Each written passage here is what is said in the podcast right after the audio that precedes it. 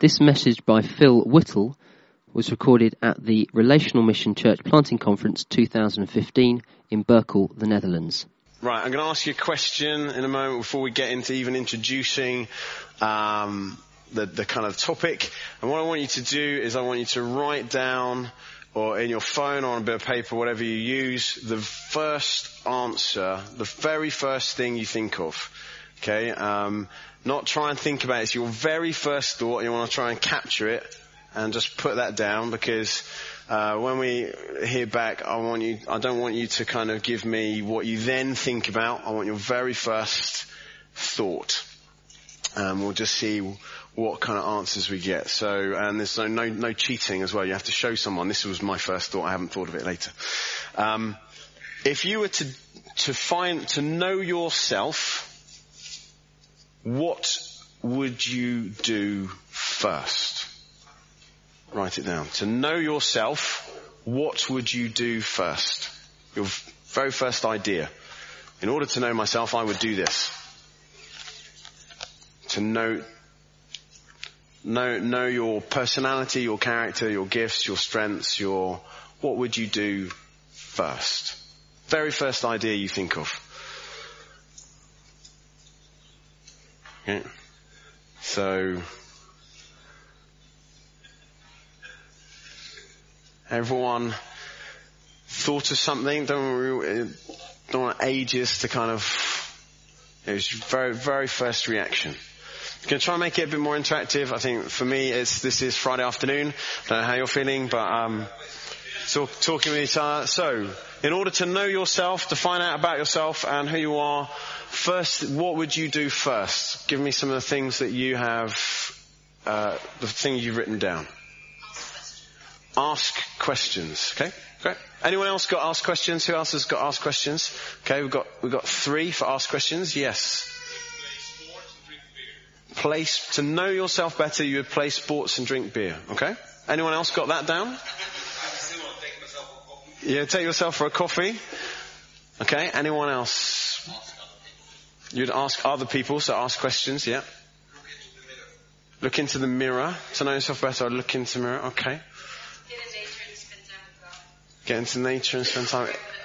Is this what you've written down? You okay? You wrote down? Okay, great. Yeah. Anyone else got something different? Sorry? You would travel? Okay. hmm Anyone?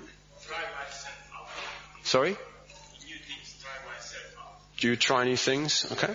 hmm hmm Okay. Anyone? Any? Any more? Any different things that we haven't said already? Ask your wife. Ask your partner. Yeah. What kind of? Yeah. Yeah. Uh, so if you wanted to know your strengths, who you are right now, these are the things that you would do. Is that right? It's interesting. Uh, one of the first things I thought of was just doing a personality test on Google. The very first, so my, the seminar is knowing your sweet spot, knowing your contribution, and uh, how do we find that place where where our contribution uh, and who kind of matches and we things happen around us and life is good on mission in the context of church planting because we're operating out of our, our strengths. And uh, so that's what I that's what I thought of. Uh, anyone here done a personality test before? Oh, is there anyone here who's not ever done a personality test type thing? Or people go, what are you talking about? No, we've all done one of those. Who's done Myers Briggs? Okay, yeah, most of us. Um, uh, at the end of this, if you, if you leave me your email, I'll share. I've got all my notes on, on Evernote. I'll share it, and you can um, have the links to the different things that I found in part of my research, and I'll share that, and you can then just have it. And um, rather, I haven't printed anything out, but I'll share it with you by email afterwards. Um, so there is a whole bunch of personality tests online. Myers Briggs probably the most famous one. I've got five or six that I looked at. I've I filled in a few over the last couple of days. Um, and uh, what, that was one of that was understanding my contribution, the very first think of, because I've done a personality test, was that's what I thought of. I thought of Myers Briggs. Um, and I didn't think of the Bible. That was my very first, that's my first thought. Um, and I just want to say a few things about personality tests. Who found them helpful and revealing when you did them? Anyone find them interesting, helpful? Kind of, who found them distinctly unhelpful? Anyone find them didn't help me at all to do a personality test? Okay, some people maybe in, be, in between. Um, so I know, for example, I am, if in Myers-Briggs, I'm ENTP. I am somewhat extroverted, uh, intuitive thinking, perceiving approach to life. Uh, here's the results of one uh, another test I've done, which gives you four kind of leadership types. There's sanguine, there's melancholic, there's choleric, and there's something else I can't remember. Um, and uh, my temperament is choleric. Uh, the choleric temperament is fundamentally ambitious and leader-like. They have a lot of aggression, energy, and passion, and try to instill it in others. They can dominate people of other temperaments, especially phlegmatic. There's the one I've forgotten, phlegmatic types. Many great charismatic military and political figures were choleric. They like to be in charge of everything. However, cholerics also tend to be either highly disorganized or highly organized. I can recognize that. They do not have any in-between setups, only one extreme to another. As well as being leader-like and assertive, cholerics also fall into deep and sudden depression. I'm like, huh? It's not me. Uh, essentially, they're very much prone to mood swings.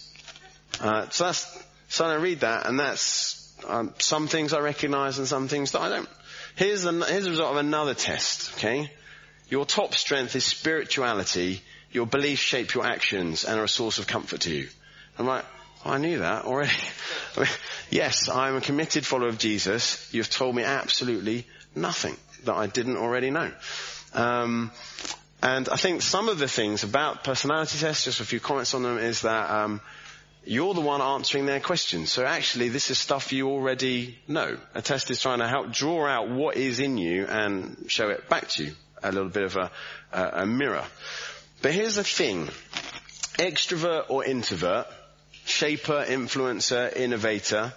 I've had all of those terms used to describe my personality of a personality test. And you will have different words that when you've done these kind of things, you want to know your strengths, you go through an assessment. And you'll do this if you uh, apply for a job. They'll have some kind, you know, if you go into a training program, uh, a work program, a career path, you'll do all sorts of different assessments um, to, to kind of understand you and your contribution to the company that you're working for. Um, none of these things describe me in biblical terms. Not a single one. Um, and I don't that mean by the exact words, but the idea of the, the way of thinking about it. So, for example, there is no personality test that can take into account the gifts of the Holy Spirit. And not a single test you can do that the humans will come up with that can take into account the fact that God may gift you with a supernatural gift. What personality test can account for the interpretation of spirits? Or the word of knowledge? Or healing? Right? Can't. Doesn't. Doesn't have that that in its frame. It also doesn't account for the fact that I am sinful, uh, or that I have been redeemed. Um, so there's no test that that kind of reveals those things. Um, so we must remember that the Christian life and who we are goes way beyond personality tests. So knowing, trying to do an assessment of who you are. The Bible, I think, approaches things in different ways. We'll get to that. So just with the person near you, one, one person, two people if it's easier, um, how would you define character and how would you define personality? And are there differences? So just one minute, just with the person next to you, definition of character, definition of personality, and are, and are there differences?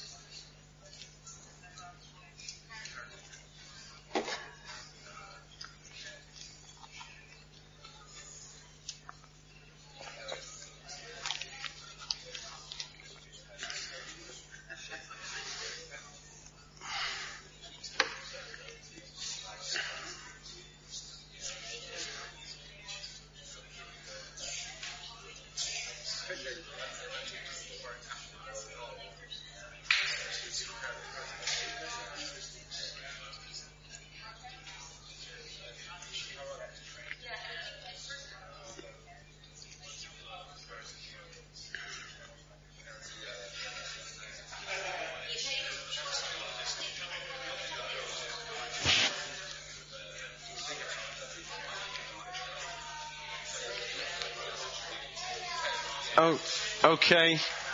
Have we got?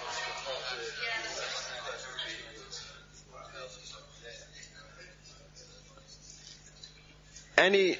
Did you? Who thinks there's a distinction between the two two words? Does ev- everyone tends to think there's a difference between personality is one thing, character is character is something else.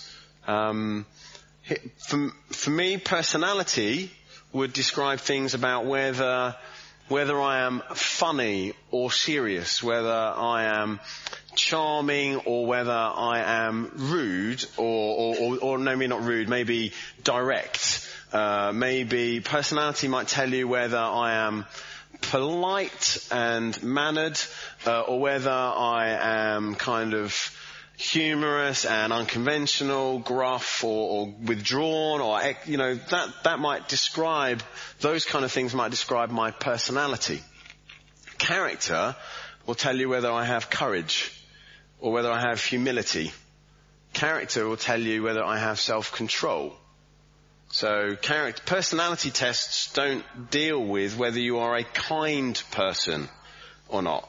They will tell you whether you're a engaging person or not. They won't necessarily tell you whether you're a generous person or not. Personality doesn't necessarily deal with those kind of things. Um, doesn't deal. Character will tell this person has got great peace in the face of trial, or joy in the face of trial. Personality probably wouldn't try and describe those kind of things. So if you, if you like, personality for me is an understanding of things that are surface expressions of, of who I am, the kind of uh, way that we would engage each other and you would engage someone's personality, but character reveals much the things that are much deeper within you and within me. That's anyone come up with um, definitions that would be radically different to what I have just said uh, or someone, anyone disagree with what I have just said. And it's fine if you do. Anyone got something very different that you would like to, Roger?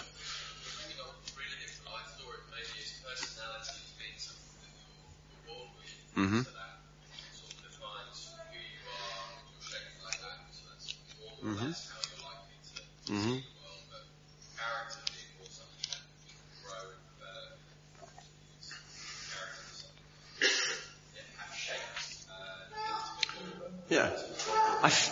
Yeah, I, I, I, think for a lot of people that would be how it feels. Um, I think that human beings, we're very, we can train ourselves and teach ourselves all sorts of things. So personality and how it comes across. You know, people can pretend to be something that they're not. And in worst cases, you know, you see that as a, as a great, as, as, people will see that as a great deception. Um, but in other places, it's also I've I was this, I didn't like that, I have trained myself to be this. Um, so uh, my pers- some people's personality at this moment in time would be lazy. And they say, "Oh well, I'm such a lazy person." You know, that could be in person how I approach things. Actually, I train myself so, but that deals with character. I be- I have to draw on self-discipline, a character thing. So if, if, if you can see that kind of, but I agree with you, for most people it is, yeah, that, that's kind of how I've always been, or how they, they feel, but we can, I think we can work on aspects of our personality. Someone learn, try and learn to be funny, for example. Some people who are not natural comedians can learn how to do stand-up. People who are not natural speakers can learn the skills of doing that and then they become a different kind of person. This is what the whole, you know, you would see that in contemporary culture with a makeover, right? You see, you see someone has a, a, a makeover in how they dress and how they look, and it begins to shape their self-confidence. And their self-confidence then produces out of them a different, you know, for at least whether it's not a sustained change, but it would be a change for, for a season at least, you know. So I think, but I do get that's, for most of us, that's kind of how it feels.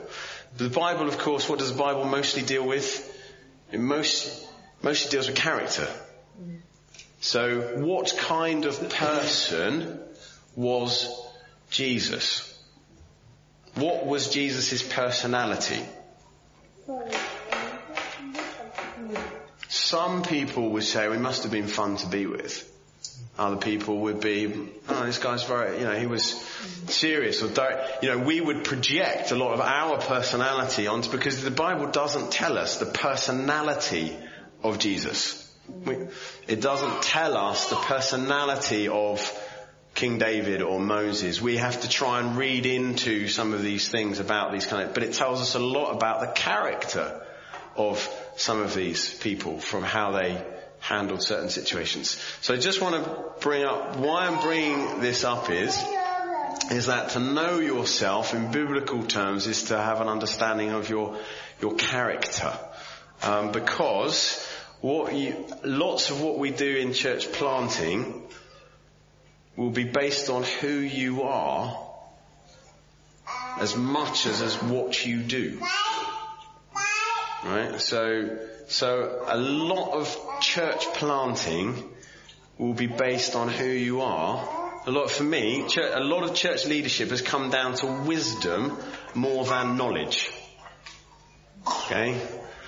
And wisdom becomes a character shaping trait rather than a, a, a skill, right? So knowledge I have, I have tons of books, I have access to a vast amount of knowledge. I don't know it all in my head right now, but uh, I've got access to it. And, but actually wisdom to respond to a certain person dealing with a certain issue in a certain way and giving them the help and the advice and the friendship they need through whatever it is, which is the stuff of, a lot of the stuff of church planting. Um, that comes down to wisdom. It comes down to godliness often more than gifting. It comes down to holiness often more than vision. Um, I think some, so a lot of these things get rooted in our character rather than first and foremost our uh, our talents, which would be kind of what, we, what we'll get to. So, if a, so I would argue a personality test is not, and I think most of you, none of you said that other than me, so I'm thinking the same way. Um, uh, but I would say those kind of resources are not necessarily the first or the best ways of knowing ourselves or helping other people you know, we're working with, with people knowing themselves. They're not the best ways of, of working out what we have to bring to, to our, to our church, to find out the ways in which we can be most fruitful, which is what we'll, what we'll come to. So, again, quick two minute discussion with somebody. Um, how would the gospel help you answer the question of knowing what we have to bring, what contribution we have to make? how would the, the Bible, the story of the gospel, what, what God has done for you, how does that, how does that give you a resource, does it give you a resource to knowing who you are and what you have to bring to a church or a pioneering context? Does the question make sense or, or is everyone... Can you just say it one more time? Okay, so how does, so you can, how, how does the story of the Bible or the story of the gospel help you answer the question, what do I have to bring to this pioneering context that I'm in? So we're drawing, trying to draw from the story of the gospel, working out who, who I am. A lot of people going, I've never thought of that question that way before. That's interesting. Go for it. Two minutes, just try and work out what you think I mean, if, I'm, if I haven't been clear still.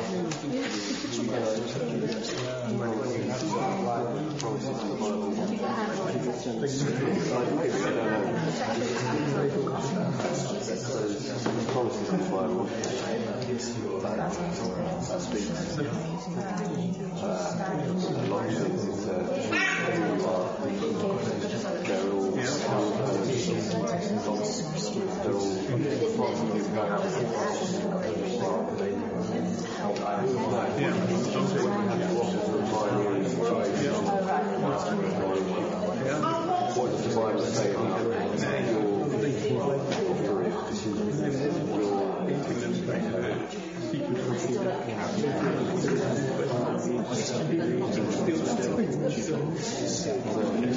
I think if you look at the Bible, it says what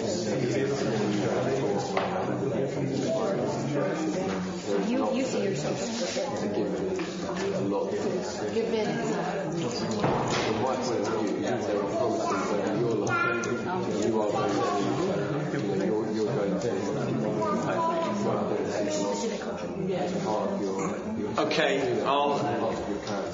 I'll, uh, I'll tell you where I'm where I where I think I'm heading with this. Um, we've it's been a theme in our time together already. I know you picked it up, but fruitfulness has come through a lot. So Steph talked about fruitfulness in his in his first session. Mike has referred to it different um, times in his uh, seminars. Other people have has come out and about we want to be fruitful. Okay, and so life in the sweet spot where, from it's in biblical terms, where you, where what we want to see is out of who we are, the way that God has made us and gifted us, we're seeing things happen that are bearing fruit for our churches, the kingdom of God, um, and and therefore, yeah, we sense in our a, deep satisfaction because we are bearing fruit uh, in a way that is yeah, go, this is what I was made for. This is the way. Gosh, it's so exciting to see this happen as a result of the things that God has put within me and taught me and, and made me and shaped me. Okay, so fruitfulness is kind of, this is where we're heading.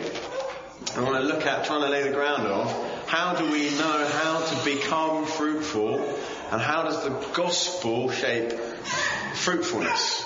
Okay, so the reason why I'm trying to get to think this through is, is that for me, I think fruitfulness as a person, as a, as a believer, a follower of Christ, comes out of knowing and understanding the gospel, so having my security and my identity first. So before, again, before I get to my, my talents and the things that I do and the functions that I, I would put my time and energy into, I want to know my security and identity as who I am in Christ. Okay, so so it's, again trying to if I'm working the guys I'll be working with, the people in my church, the team. One of the first things I want them to know in a, in, a, in a, church plant, we often want to give people something to do first. We're looking for people to do things. And yet I want people to know who they are in Christ. So that they're operating out of a secure sense of identity. Identity comes from somewhere else other than the things that you do. Right? So if my identity is teacher, evangelist, apostle, prophet, and, and those things aren't happening for whatever reason. I am a frustrated person. I sense my identity and no one is recognizing me as a teacher and I think that I should be preaching in this church and no one's recognizing that and I sense this is who I am, then I am going to, you're going to, you're going to have conflict. You know, it's going to be frustration because my identity is, root, is rooted in a function first. Right? My identity is rooted in a function instead of in something that goes even deeper. So, here are four questions. I've learned them from a guy called um, Jeff Vanderstelt, who's uh, written a book called Saturate. I really recommend it on discipleship making. Um, and he, in his church planting training that he's done, um, kind of four basic questions that you ask, which apply to all sorts of um, all sorts of areas. Um, first question is, who is God? So, what we do, fruitfulness comes out of understanding who God is. Okay, first question, who is God? The second question is, what has God done? So again, we, we're rooting ourselves in the character of God, the nature of God, the actions of God. Uh, as a result, then the third question is, who are, who are we? Who are we in the light of who, who God says He is, what God has done, who am I then as a result? So, I, God says that He is, uh, that, that He is Father. Okay? Uh, he, what has God done? God has sent His Son to redeem people so they may be adopted by faith into His family. So who am I? I am a child of God. Okay, that's where I get being a child, a son, a son of the King from.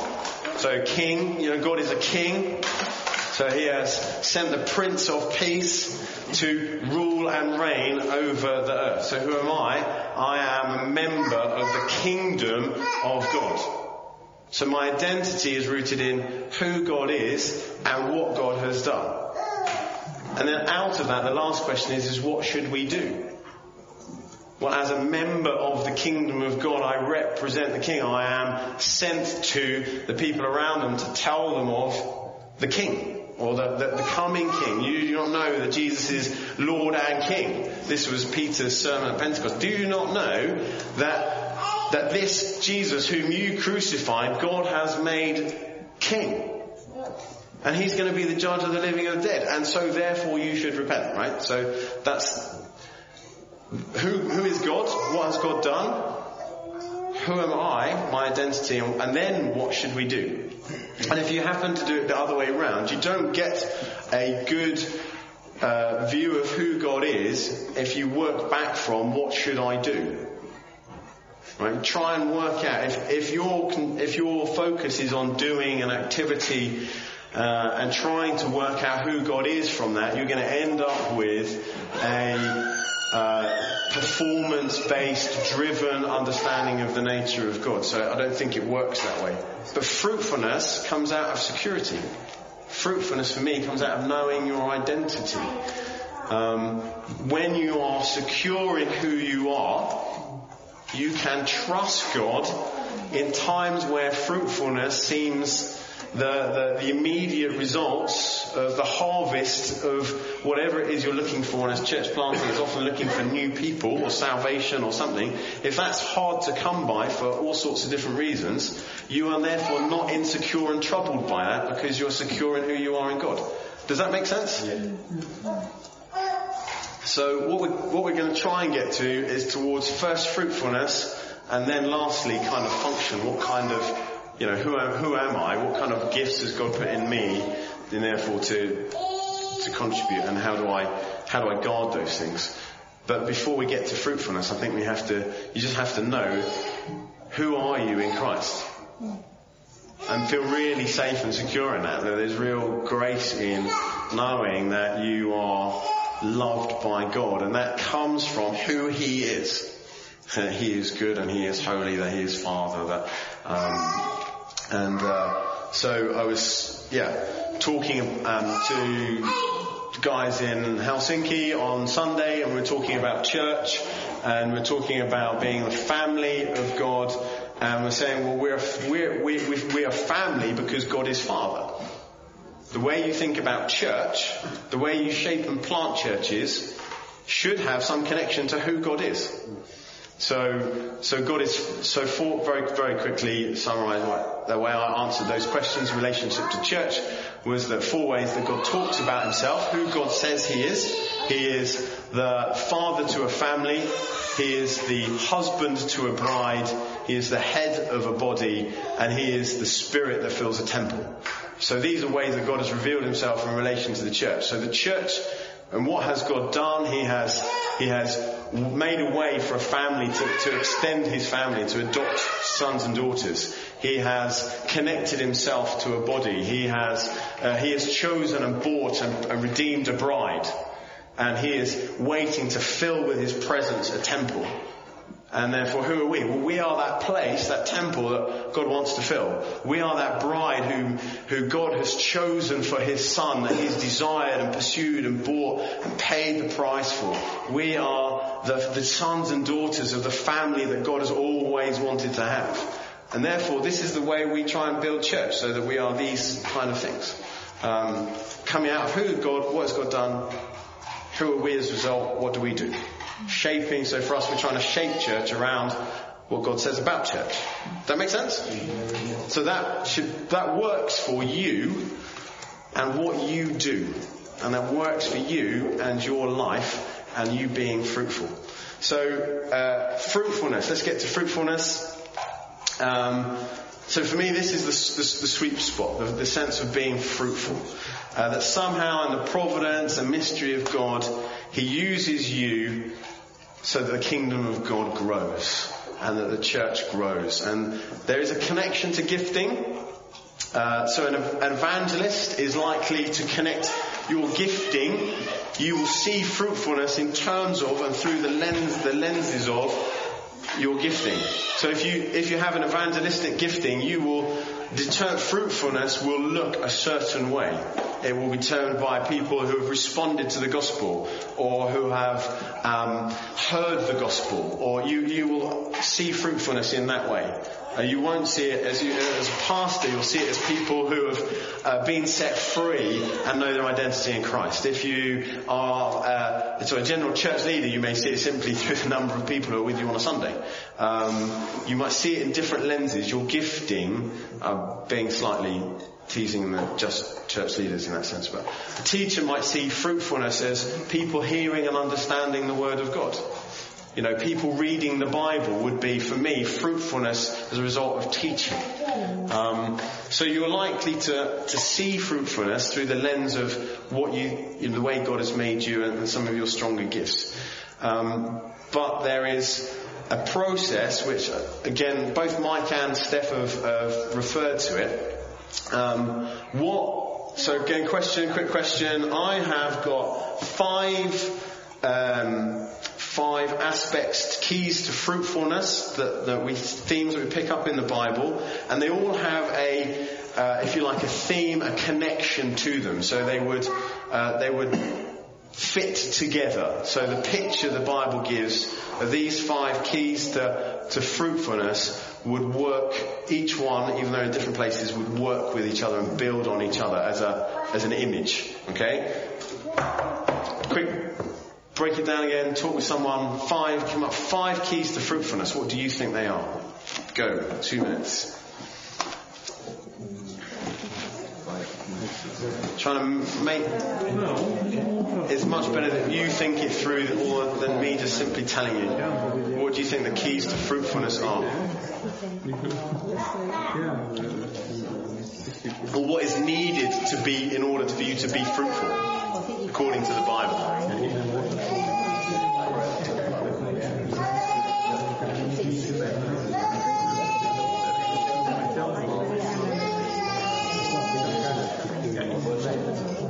still work.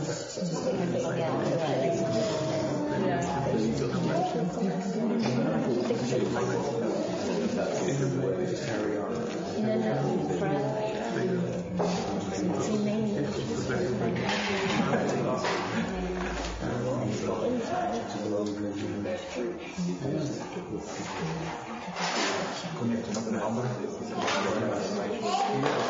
Ja, niet.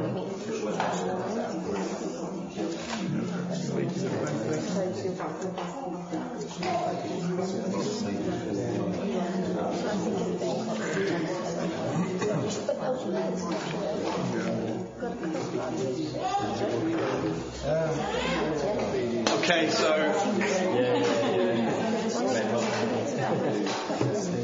I'm just I'm I'm I'm I'm putting it on these little just things discussion because for me it's you know for, well for me for me for all of us it's four o'clock in the afternoon. I don't know what I'm saying for me it is for all of us four o'clock in the afternoon, uh, and just but also not just to kind of keep us alive and engaged, um, but also it's much more important that we learn. Oh yeah, you know what? If I if I don't know how to answer these questions, where am I going to go for? How am I going to find things? Um, when I'm talking with other people, you've got to be say, you've got to say, do you know what the Bible says about how you be a fruitful follower of Christ?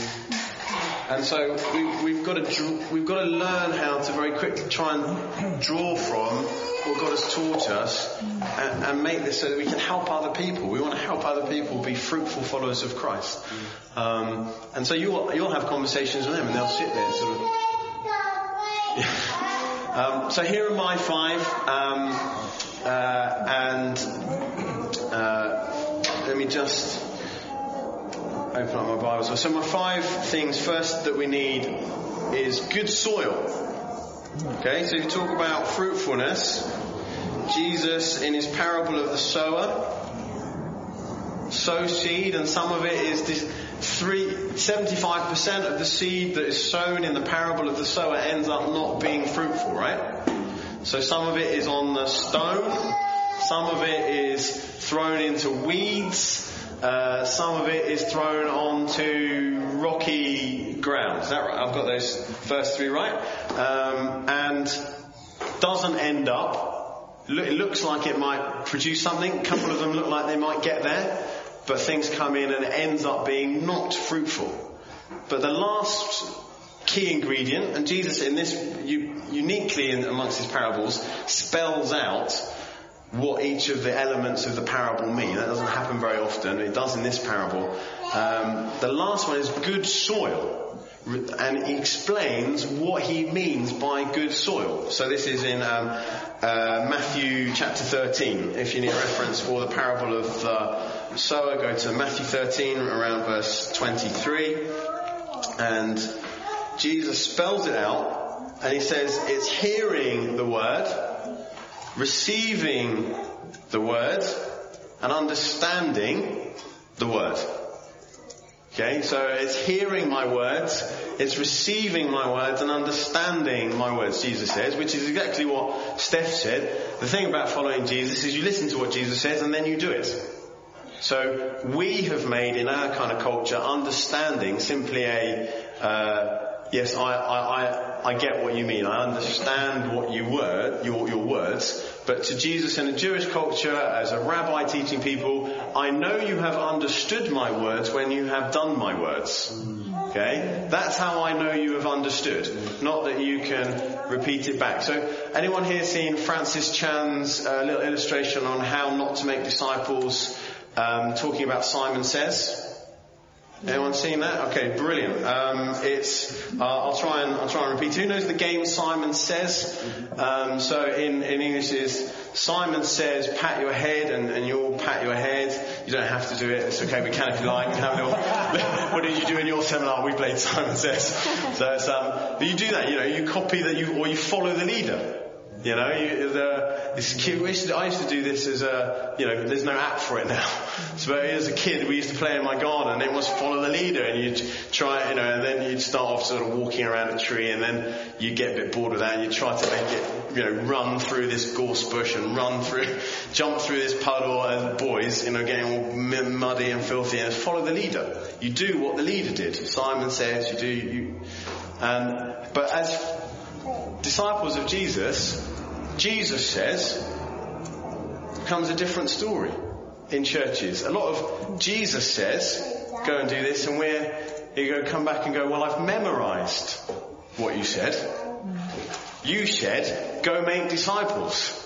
So he tells the example, if my, of, uh, his daughter comes to him and I've told her to go clean your room, and she comes back to me and says, Dad, I've memorized what you said. You said, go clean your room.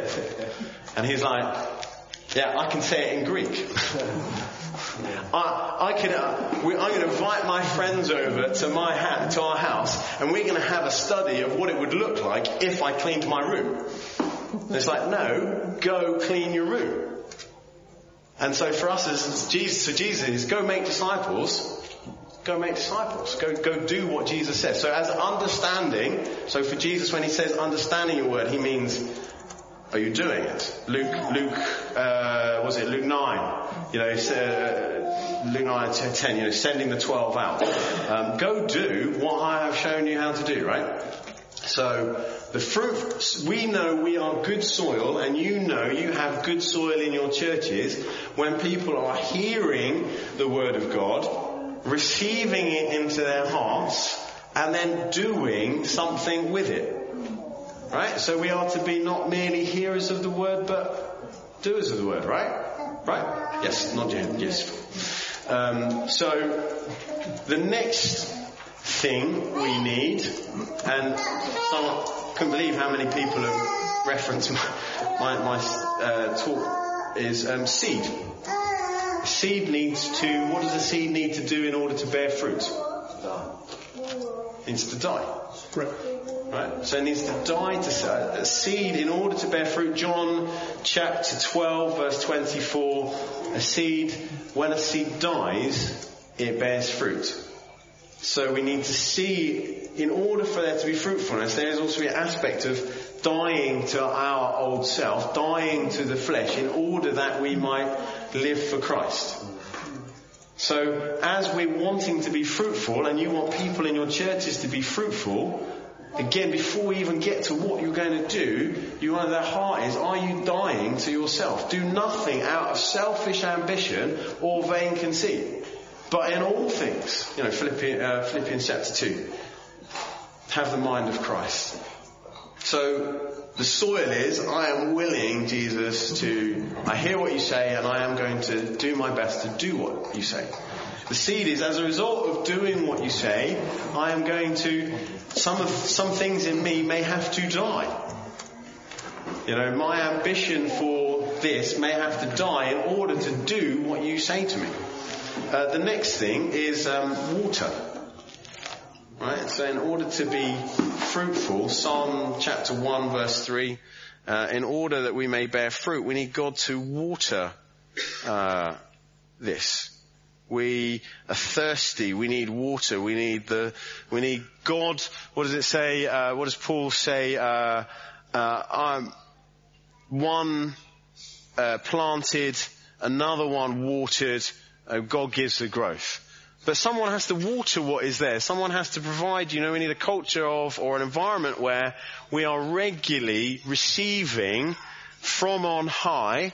And so for some people, you know, person comes through like you know, worship or receiving, we are being watered from above in order that we may be fueled by, the, I think, for me, the Spirit of, the Spirit of God, the Holy Spirit. John um, chapter. So that's these are all these. You know, so soil, seed, water, and the fourth one is still agricultural because Jesus talks about it in the context of a vine. Is abiding. Okay, so remaining into the vine. Right, so in order to be fruitful, you have to have a rest in. So John chapter, uh, yeah, just say John 15 verse 5 says, I am the vine, you are the branches. Whoever abides in me and I in him, he it is that bears much fruit. For apart from me, you can do nothing. Right? So, I mean, if, if that, there's a key to fruitfulness right there. Apart from me, you can do nothing. Right? So, um, so how, so abiding in Christ, resting in what He has done, resting in, which is why I say going, what, who is God? What has God done? And, and I rest in what God has, God, God has done. And who Jesus, what Jesus says he has done and is doing. And in that. So for me, I planted a church in England and uh, this was the first church, and I was about 25 when I first led that church, um, until uh, for about from when it first began to start until uh, about 35, so about 10, about 10 years.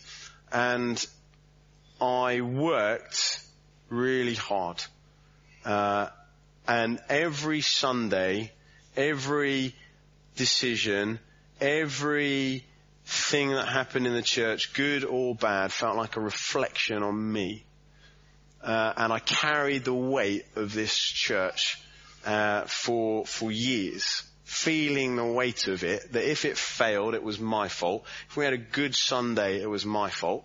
Uh, about, uh, if it, yeah, my fault. If we had a bad Sunday, it was my fault. If it was a good Sunday, You know, well, maybe I've done something right. Uh, and, you know, attendance, you know, if attendance was down, I would be down. If things were up, I would, if we had a good Sunday, someone shared a prophetic word, I'd feel much better and happier about things. My whole identity was resting in the performance of this church, which is why starting with number four, what should we do, is a terrible place to start. Because th- this way of building this church was, I made it so much harder for myself. Uh, uh, and at the end of the day, it wore me out and, and just stole so much peace and joy and trust in, in, you know, relationship in terms of just resting in who God is and what God has done. And so came to plant a church again and God just said, showed me what he said and he said, Jesus said, I will build my church. And suddenly I knew, I mean, I, it's not like I'd never read those words before. Um, but suddenly it was, geez, I'd just become convinced I just needed to take Jesus at his word about the things that he, that he said he would do. So the building of the church, for me as a church planter, was not something that was, that goes under my job description. The building of the church is something Jesus said he would do. And so suddenly I just felt the weight of church come off me. I suddenly go, Okay, so this week is a complete chaos because something is happening over here or is this week, well, Jesus said he would build his church. So right now, in our church in Stockholm, we have, uh, uh, a, it's come to light. There's one guy who we've suddenly realized how much debt he is in. Um, tens of thousands, in crowns, hundreds of thousands of crowns. Uh, so we tens of thousands of euros. Um, uh, someone else who's working through uh, being abused in their past. Uh, someone else, Syrian uh, refugees, just dealing with their family being in Syria. other people just got married, working out how their new life comes together babies being born, people looking for jobs. It's all, you know, different stuff. My program is in peace, you know, program, program. Um, and I said, Jesus, you said you build your church. And what I would have done eight, ten years ago is I'd have felt the weight of every single one of those situations as if it was my thing that I had to sort out. And if I didn't sort it out, this church, this church plant which felt God would call me to, you know, was going to fail. And, and everyone was looking at me to make it right and, and make the right decision and make the right call. And I said, Jesus, you said you'd build your church. So learning to abide in Christ is just to start with, what a relief for me. I'm not, um, uh, it's not going to kill me, this church plant, because it's on, it's on Jesus. It's on his shoulders. So I'm abiding in him and therefore I am feeling much more fruitful in the things that I'm doing. Does that make sense? Does that make sense? So it's just a personal kind of, you know, thing. Um, the last thing, so it's an agricultural kind of analogy. Soil, seed, water, remaining connected to Christ, abiding in Him and what He has done. He is the, you know, He is the vine, we are the branches, getting that the right way round. I thought I was the vine and, you know, pruning. Pruning. So John 15 verse 2, in order to bear much fruit, every branch in me that does not bear fruit, he takes away. Oh, ouch. But every branch that does bear fruit, God, I'm being fruitful to you, I'm going to prune you. Ouch. Hold on a minute. You sure? Uh, I get the fruit, the not fruitful you cut away. I get, you know, get rid of the dead wood. But I'm not dead wood, Jesus. I'm bearing fruit. No, I'm going to cut you back. Huh? But in order that it may bear more fruit. Wow.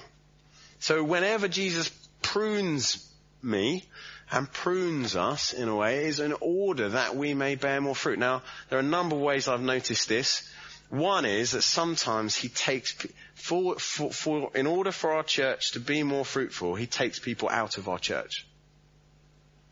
Sometimes for good reasons, uh, as in they're going off somewhere else, so it's fruitfulness.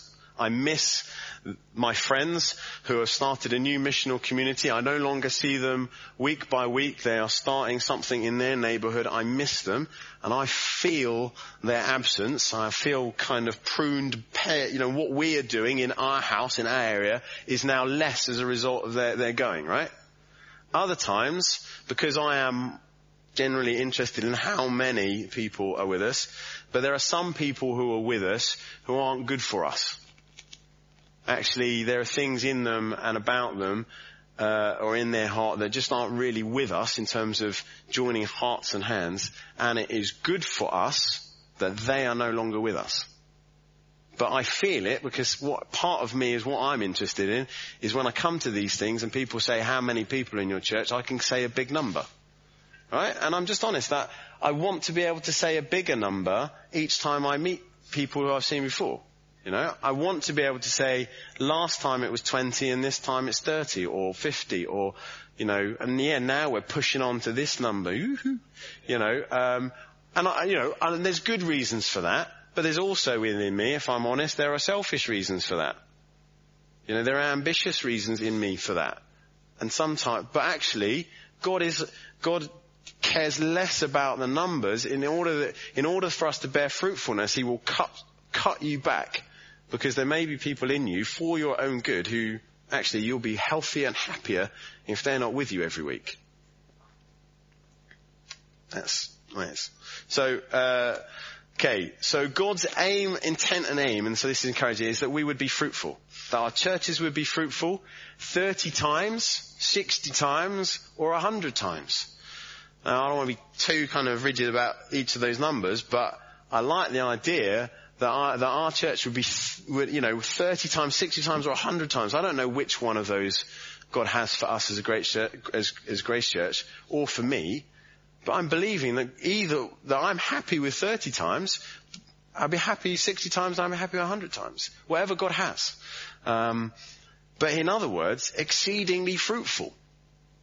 Um, a harvest of righteousness. God's pictures of fruitfulness are abundant pictures of fruitfulness. Um, so, uh, as Mike Betts said, uh, you know, fruitfulness comes down in part down to obedience. Um, listen to what he says, do what he says. So, question: two minutes or one minute with someone. When and where do you feel you have been the most fruitful in your life? So just say to someone, I felt I was the most fruitful at, uh, at this place at this time because I, you know, and I was doing this. Okay, so very quick question. When and where do you feel you have been the most fruitful?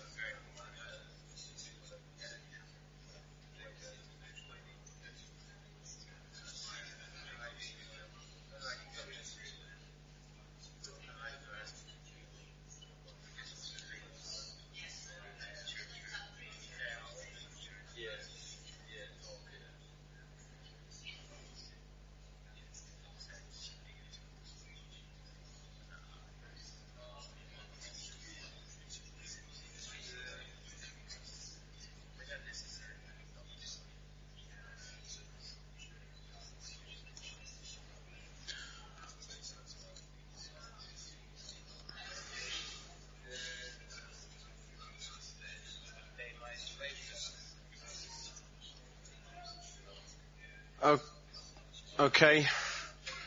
Just want to just read a couple of verses, just uh, encourage us that God intends us for fruitfulness. Um, so Colossians 1, verse 9 to 10. On the notes, if you want them, I'll send, share them with you. There's more verses, but it's just a couple here. Colossians 1, verse 9 to 10 says, Paul writes to the church and says, From the day we heard, we have not ceased to pray for you, asking that you may be filled with the knowledge of his will in all spiritual wisdom and understanding, so uh, knowledge and understanding, so as to walk in a manner worthy of the Lord, fully pleasing to him, bearing fruit in every good work and increasing in the knowledge of God. So Paul's hope was that Colossians would, in, in, in their walk with the Lord, in, in all areas, bearing fruit in every good work, in everything you do, you know, in everything you do, uh, God has prepared for us in advance good works for us to do, and that those good works would bear, would bear fruit, would be fruitful to Him. So, and then jo- Jesus prays uh, in John 15 verse 16, "You didn't choose me, you didn't choose me, I chose you and appointed you. So just, maybe just kind of, you know, this is words of God. This is what God says to you. I chose you and appointed you that you should go and bear fruit and that your fruit should abide so that whatever you ask the Father in my name, he may give it to you. And often we de- detach that last, whatever you ask for in my name, from the context around, and that, that God responds to those who ask because to those who are abiding in His Son, abiding in Christ, and who are bearing fruit. To the one who is parable of the talents, so the one who is producing most gets given more. Even to the one who has, even more will be given. But even to the, to the one who doesn't have, even that will be taken from him. And you go, oh, that sounds a bit harsh. But Jesus has said it loads of times. If you're not bearing fruit, I'm going to cut you off. This fig tree that's withered, you know, there's no, no fruit on it, you're going to wither. Jesus intends for us to bear fruit. That is his plan. And that's how, you know, and we bear fruit because we abide in him. And, and, and as we do that, God hears our, us. God responds to us because we're abiding in his son and bearing fruit. And then we will bear more fruit. He will give us whatever we ask for in his name. Amazing. So God intends for us to bear fruitful, be, be fruitful. So when you thought of the time and the place where you felt that you have been most fruitful, there's a question for you just to think to think through. What lens are you seeing fruitfulness in? In what kind of terms are you seeing fruitfulness in? So is it salvation or is it in uh, uh, in your in the workplace? You know, for some for you, you know, you're not answering this in terms of church. If Nolda was here, she would be saying, "I would have felt most fruitful when I successfully managed this project of 150 million euros. It was, and we and our team accomplished this, this, and this in the North Sea." you know, or around the world or, or, whatever it is. That, for me, that's fruitfulness, working out the things that God, for her, has got, that's fruitfulness. That's fruitfulness. Or she could say, actually, well, another aspect of fruitfulness was when my colleagues came and asked me to pray for them. You know, that's fruitfulness. It's fruitfulness. So how you, just have a think. When you think of fruitfulness, what terms were you thinking of it in? So as in, what for you does success, you know, and, and we have to be a little bit careful here because the Bible doesn't talk about success. It talks about fruitfulness. But for one of the ways we think of, you know, we, may, we would think of fruitfulness in, in, in terms of, yeah, I'm, this is going well. this is good. Uh, succeed, something, there is some success here. What terms are you thinking it of? So uh, maybe, maybe a few people shout, shout I, I was thinking of it in, in this way, maybe this way. I, and because it says something, what we're getting to is this say, is going to say something to you about who you are and how God's made you. Right? So what the personality test does is it asks you questions and you give them the answer and it goes, this is what you've just said. And you go, oh, yeah, I know that, but it helps you see it. And so where have you seen fruit helps you understand who you are and how God has made you. Does that make sense? Okay. So how have you seen fruitfulness? In what kind of terms would you have seen it? Give a few people just shout out. Yeah, salvation. Okay, evangelist, maybe. Could be people being healed. Great. Yeah. So for me, fruit, so for sense of that, fruitfulness looks like people being, pray, praying for people who are sick and seeing them get healed. There, there you are. There's an aspect of fruitfulness out of the way I think what God's laid on my heart. Anyone else? People being set free of addiction. So, f- see, it's going to be different for each one of you. For me, fruitfulness wouldn't necessarily be that, even though I would delight in hearing in those stories. But that wouldn't be for me what, how I would dis- deter- describe fruitfulness. But that's really, really important. I praise God. Yeah. Somebody, someone, someone else saying something.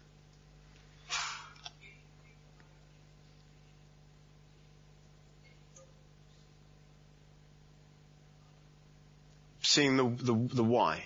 Okay. Yeah. Why are we? Okay.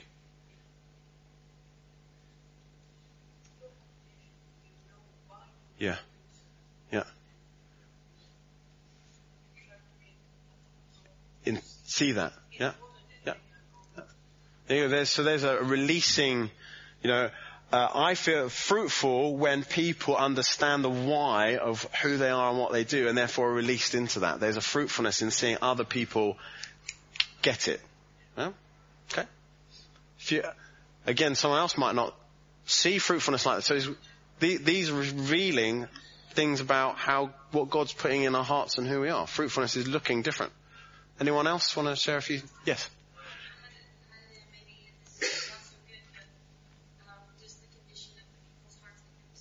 Mm-hmm. Hmm. That, absolutely. So, I mean, to me, that's a that would be a pastoral heart for people, seeing people, or a discipleship, a discipler's heart for people, saying, okay, someone is not, you know, they're, they're a little bit interested in Jesus, they're calm and they you know, but then you see them, you know, we would maybe use language like, now they're really on fire for God. Yeah? Fruitfulness. I saw this, uh, and I know you're, so con- me, I saw this teenager come into the group and they're a little bit, oh, it's alright. Then we would do, we did this, and now look at them, they're praying, they're sharing their faith. Oh, wow, you know, fruitfulness. Fruitfulness. Yeah? How we're, how we're, how you see fruitfulness is really important, and I think it's a really good question to ask. How, when I think of fruitfulness, what do I think of? Okay. And it's a good question to ask people. Um, what, again, uh, question, what challenges do you face? Now, God isn't limited. Where you have been fruitful in the past may ne- not necessarily be where you will be fruitful always in the future. Um, you may be fruitful, you know, we're more than one dimensional. Okay, so you are not, you know, God is not mono gifting, um, and you may have a major gift, but you may have other gifts which in different times and places are, are fruitful in different ways. Um, and I just, you know, kind of recognize the breadth and the depth of what God does in us. We're, we're, as people, we're really rich and complex and multi-gifted and there are different things at different times that draw uh, your, you know, different moments that come out. So my wife, for example, is a brilliant listener. Uh, but she's also hugely creative with the with, particularly with children um, and young children. So in one context, you know, her her gift of listening is a huge uh, blessing and grace to people who need to pour out their heart. And she is incredibly, and, and therefore will see fruit in their lives as a result of her listening skill. Um, children, she's fruitful in the area of children uh, because she is creative and is comes up with all sorts of great ideas and joins in with where they're at and the level they're at and, and gets them to engage with something in, in loads of different ways. The two things are not particularly connected, but can be equally fruitful, right? So that's, that's just the point I'm saying is that while, while you might think of it in one dominant terms, you, you will also could bear fruit in lots of other ways as well. Um, and it's worth also remembering that don't just lock in into, you know, one thing and think that's just the thing. There's, there's more to you and more to what God does than, than that. But what challenges in the area where you think you perhaps are most fruitful uh, or would long to be more fruitful in, in this particular area, what challenges, uh, what obstacles uh, are there in life or that you face that would stop you being fruitful? Okay, so what must we overcome in order to be fruitful? What, what challenges there, challenges do you face? Again, yeah, go on, take, take a one minute or think, just think about this one actually. Rather than talk about it, maybe just write down, because these could be, this could be something just for you, I think. Um, what stops you being more fruitful?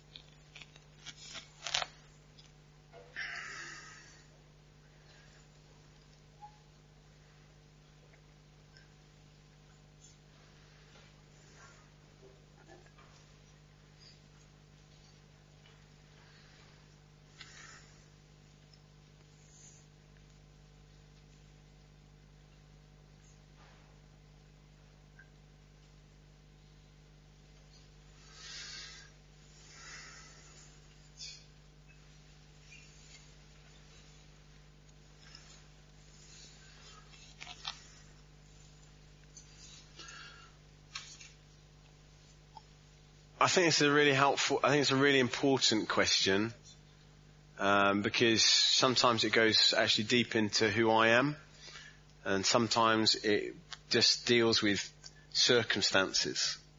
So I can give you a trivial and uh, a, a, kind of a deeper example. Um, so trivial ex- example would be, um, you know, I, I, want, I want to, I've, I thought of four words which kind of I want, you know, when I hit, I was getting to hit 40, I, I just wanted to kind of go, what do I really want to be about? And I narrowed it down to four words which I, which would just help me go, I want to focus my time and energy into these things. So for me, they were, uh, write, read, run, lead. Okay, so I wanted to give my energies to writing and reading. Writing being a creative expression that I enjoy. Reading being that I'm learning. I want to be growing. I want to be someone who is taking on board new things and always kind of not, you know, uh, running because I want to, I, you know, I want to look after who I am. I want to be fit and healthy. I want to do, I want to run this, want to run the race with, in good shape for as long as I can. And, you know, I don't want to just kind of, you know, my body to let me down. You know, I don't know, other things might not be in control of, but out of just kind of being lazy, I don't want my body to let me down in the next 10 years. Right, so run, and I enjoy running. It's good for me. It's good for my head. It's good for uh, that. And lead. You know, I feel God has made me to be a leader, and I want to be fruitful in the. I want to be fruitful in in all those areas, right? So so those things. Running, uh, and Gordon can help me, uh, give me some coaching in a, uh, in the break, um, is ru- running right now. I'm just a bit all over the place. Okay, so running is finding it hard, my motivation and just getting out the door and just, uh, you know, getting my butt off a seat or out of bed and, and, and, and run. Even though I really enjoy it and I know it's good for me, I can think all those things. Some, oh, can't get myself going. Can't, can't, stay, you know, so it's a bit all over the place. And so what I'm saying is, is, is within me, there are, there are practical issues. Oh, I can't find a time that works. I've got to do this in the morning and then I've got to do this at lunch and I can't find a time. Okay, so there are practical, there are practical things which are obstacles to overcome to stop that, that I need to solve practically in my, I need to w- make some adjustments in my daily routine in order to be, if I want to be fruitful in this area of running, right? So I need to figure out my weekly patterns of life and my habits in order to make it easier for me to do what I want to do. Same go for maybe writing or reading. You know, I need to switch off my mobile and pick up a book. I need to do something different at different times in order to read the things I want to read. So you can apply it to different areas. There are other things, there are pra- these are practical, I could solve that, we could talk about it. Other things, actually deep down, oh, sometimes I'm just flipping lazy. You know, uh, or in other areas, I'm just don't want to do it. You know, there's within me a resistance to, oh, I don't want to do that. I don't want to do it. And I'm deeply, deeply kind of, I don't know that's going to make me uncomfortable. I don't want to do it. So like Steph said, you know, tempt, you know, we have temptation. Um, sometimes we just want this other thing more. And so the, the, having these forwards prompts me to, makes me, how much do I want this? How much do I want this? And some of us, for some of, some of the time, we are not fruitful because we don't really want it. Right? And it, I know that, I know for, for those from, uh, clear, clearly, for those who are evangelistic, when did you last share the gospel with someone? You know, it's like, well, uh, no, do you really want to be fruitful in that area? You've got to talk to somebody. You've got to share the gospel. Uh, well, you don't really want to then.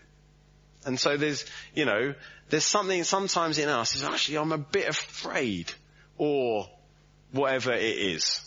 So there are all sorts of ways we can withdraw back and not really want to do it because we, we're afraid or we don't want, you know, just rather do this or, or it's just comfier, it's just easier to, it's easier, for, it's much more easier for me to sit and watch TV than it is to go out for a run when it's raining.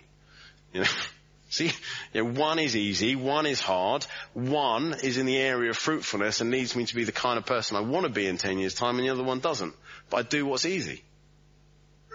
And that goes for spiritual things as well. So there can be issues of character issues or practical issues. And I, and I think it's worth you taking time out, plan to take, and work through those two things. One you might be able to solve on your set by yourself or with, within your family, practical things that are stopping me from being more fruitful in this area. Areas of character and, and, and sin you, you need to work through with someone. You don't, you know, we, we just don't get there on our own being able to solve those things. Um, and we need to have a friend and go, you know, I'd love to be more fruitful in the area of disciple making um, but I'm not doing it because of this. And so, you know, I need, you know, I need to, I need to work it through. Um, okay, uh, last few minutes. There are three, um, three areas which I've just thought, which I thought of, which kind of, for me, are connected with just bearing fruit and and function. Um, oh, I've completely missed an area. Um, so, okay, the, make this homework. uh, f- you know, the four areas, five areas where, um, five passages where I'll get, I'll, I'll read them out. The passages where Bible talks about function, about gifting, um, areas. So Romans 12 verse 4 to 8, there's a description of different kind of gifts within the church. So Romans 12 verse 4 to 8, um, again, you can share all these references later. 1 Corinthians 12, 7 to 10. Another list Paul has. Uh, Ephesians 4, 10 and 11, you know, he's given to the church, some to be apostles, prophets, evangelists, teachers and pastors. Uh, 1 Peter 4 verse 10, uh, and 1, again, 1 Corinthians 7 verse 7. There are different areas of function, um, within the church. And those, this would be the areas of, the things you do. Yeah? So you go, identify with doing this and this area of gifting. Identify with caring for the needs of other people. You know, that's, that's a, that's an area where I feel that my heart is. And so uh, you will be most fruitful when you are doing the things that you, that, that kind of, you know, connect to your heart. And so, I mean, that's pretty basic stuff. I don't know if you really want to go you know, too much into it. If you've never done it, read some of the lists and go, God, what's in my heart? And if you, you know, you will be happier and healthier and more fruitful if you are guarding doing those things and focusing on doing those things. Um, one of the areas where I find in church planting in particular provides a challenge to fruitfulness. And so there may be one or two areas you feel more gifted in than others, but church planting requires gen- uh, you to be a generalist. So, you know, you need to just be doing bits of all sorts of things. And you think, I just really want to give myself to doing this. But there's this and this and this that needs doing. Okay, so that can be that can be a challenge. You know, for me, uh, early days of church planting, I really wanted, I still, you know, I really wanted to study in order to teach because that's where I felt fruitful. But I needed to do this amount of administration. I needed to do this organization. I needed to do some of this pastoral stuff. I needed to do some of this sort of stuff. And I spend all my time doing these sorts of things and I end up not feeling fruitful because I don't feel like I've got, you know, I just haven't got the time to focus on the one area where I do feel fruitful. But I don't know how to get all of these other kind of stuff done. So I have to do them. And if you end up being a leader in the church and you have time, then because you've got time and everyone else is working, you start doing the stuff that you don't feel necessarily equipped for, that ends up you feel stressed and a bit burnt out and not very fruitful, uh, and you get stuck, right? Uh, I know that isn't just me because I've talked to other church planters who found themselves in those kind of situations before. So one of the key things is, is that we have to remember is we don't do fruitfulness on our own. Right? It's not a single person the, the Christian walk and the Christian life and, and, and, and living in community and, and building and being a part of the kingdom of God and church is not something we do on our own. So we just need to learn how to work with other people and so teaming our weaknesses um, and, uh, and, and and knowing how to say no to stuff and knowing how to trust God for that He will take care of it um, so one of the areas in our uh, church is that we do worship through YouTube because we haven't got gifted worship leaders right now. And so we could try and, I'm not happy with, in one sense, the kind of that. I hope it won't be a long lasting situation that we rely, it doesn't mean we get Matt Redman, you know, to lead us worship and, you know, whoever, you know, whoever. Um, but it doesn't really, you know, it's a temporary thing. But what would happen if I was try, if I tried to, you know, we, we tried to just try and force something into that? It's not going to work. We just have to, I have to trust God that He sees the area where I can't do it, so I can't lead worship. Um, you, you know, I just can't. I have, I can't sing well enough. I haven't got the musical thing. You know, I'm not trying to force myself into a model that just that I just can't do because that will really ruin it. really ruin it for, for, for everyone. But sometimes we think we should have this. We must have this. Well, I've just got to trust God. I've got to trust God that He knows and that in His time, He will bring to us the gifts and the people that we need. And He's, we're beginning to see Him start to do that. And it helps me to know that this, again, reminds me that Jesus said He would build His church and it's not on my shoulders. Yeah, it's team my weakness. The other thing is, is don't be a progress stopper.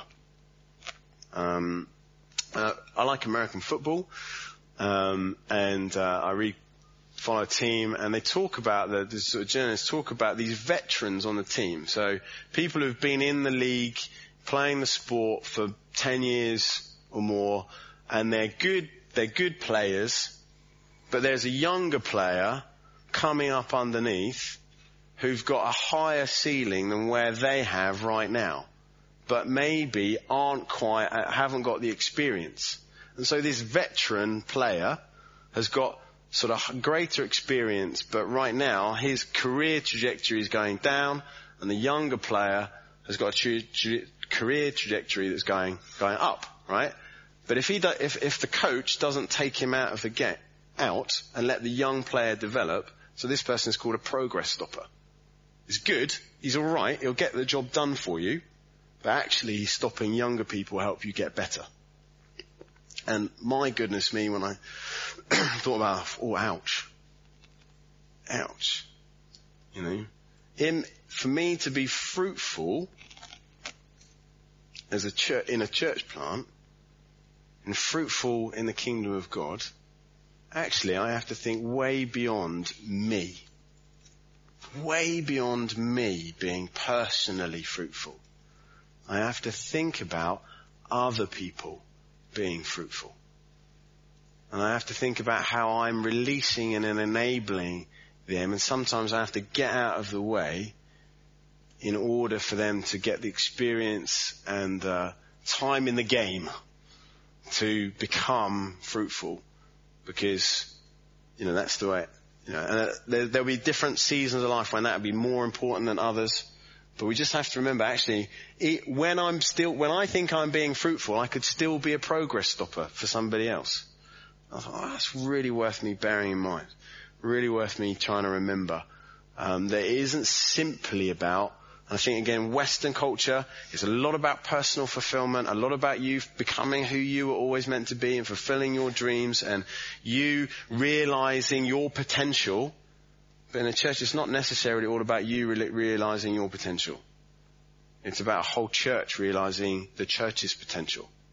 It's about a whole church rising to maturity in Christ and being all who God has intended for you as a community of people and not just simply about you as an individual. So I have to, I have to not be a progress stopper. I have to kind of realize that fruitfulness is in connection with others and, and, and I need others. I have to trust God. And I think the last one is, is that, um, fruitfulness comes when I'm, when I'm living by faith.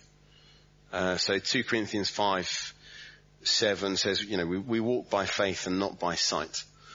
And I think that the air, when, when I start to trust God, listen to the Spirit and say, and the Spirit sort of says, I'd really like you to go, you know, I want you to go and do this as I'm praying and in the area of seeking God, what, what would you have me do here and here and here and whatever it is. And, and, and some of those things require faith and obedience. But as people in your church step out and are taking steps of faith and obedience, they're going to see fruit. Um, because if God has said it, is for a purpose and for a reason. And when people do what God says, we will see the God's, you know, actions uh, and consequences come about. And that's what makes the journey exciting. And then you begin to grow in fruit. So you see it when someone learns to prophesy for the first time or someone prays for the sick for the first time and they get healed and you say, right, go and, you know, go and, you go and do it now and you, you keep on doing that and you see them grow in it, right? Um, it's a, but the first time round, it's scary as heck. Um, you know, it's really, it's really, really, you know, frightening. So it's steps of faith and obedience, and uh, that's what leads to, you know, that's a key part to fruitfulness. But you know, that obedience, I think we've heard that, that bit. So hope there's something there that was helpful, thoughtful, you can take away with you, think through, think through with your uh, partners or with your team how to how to be fruitful. How do we, uh, if we're doing that, if we're finding our our function and our gift, if we, we're creating the conditions in our character and our heart to uh, soil the seed, water abiding, willingness to be pruned by God when necessary in order to gain ba- greater fruit, then what we're doing as pioneers in pioneering context, we will end up bearing fruit. And where you bear fruit for Jesus is a really, it's a, it's a really wonderful place to be. Um, it is the sweet spot, I think,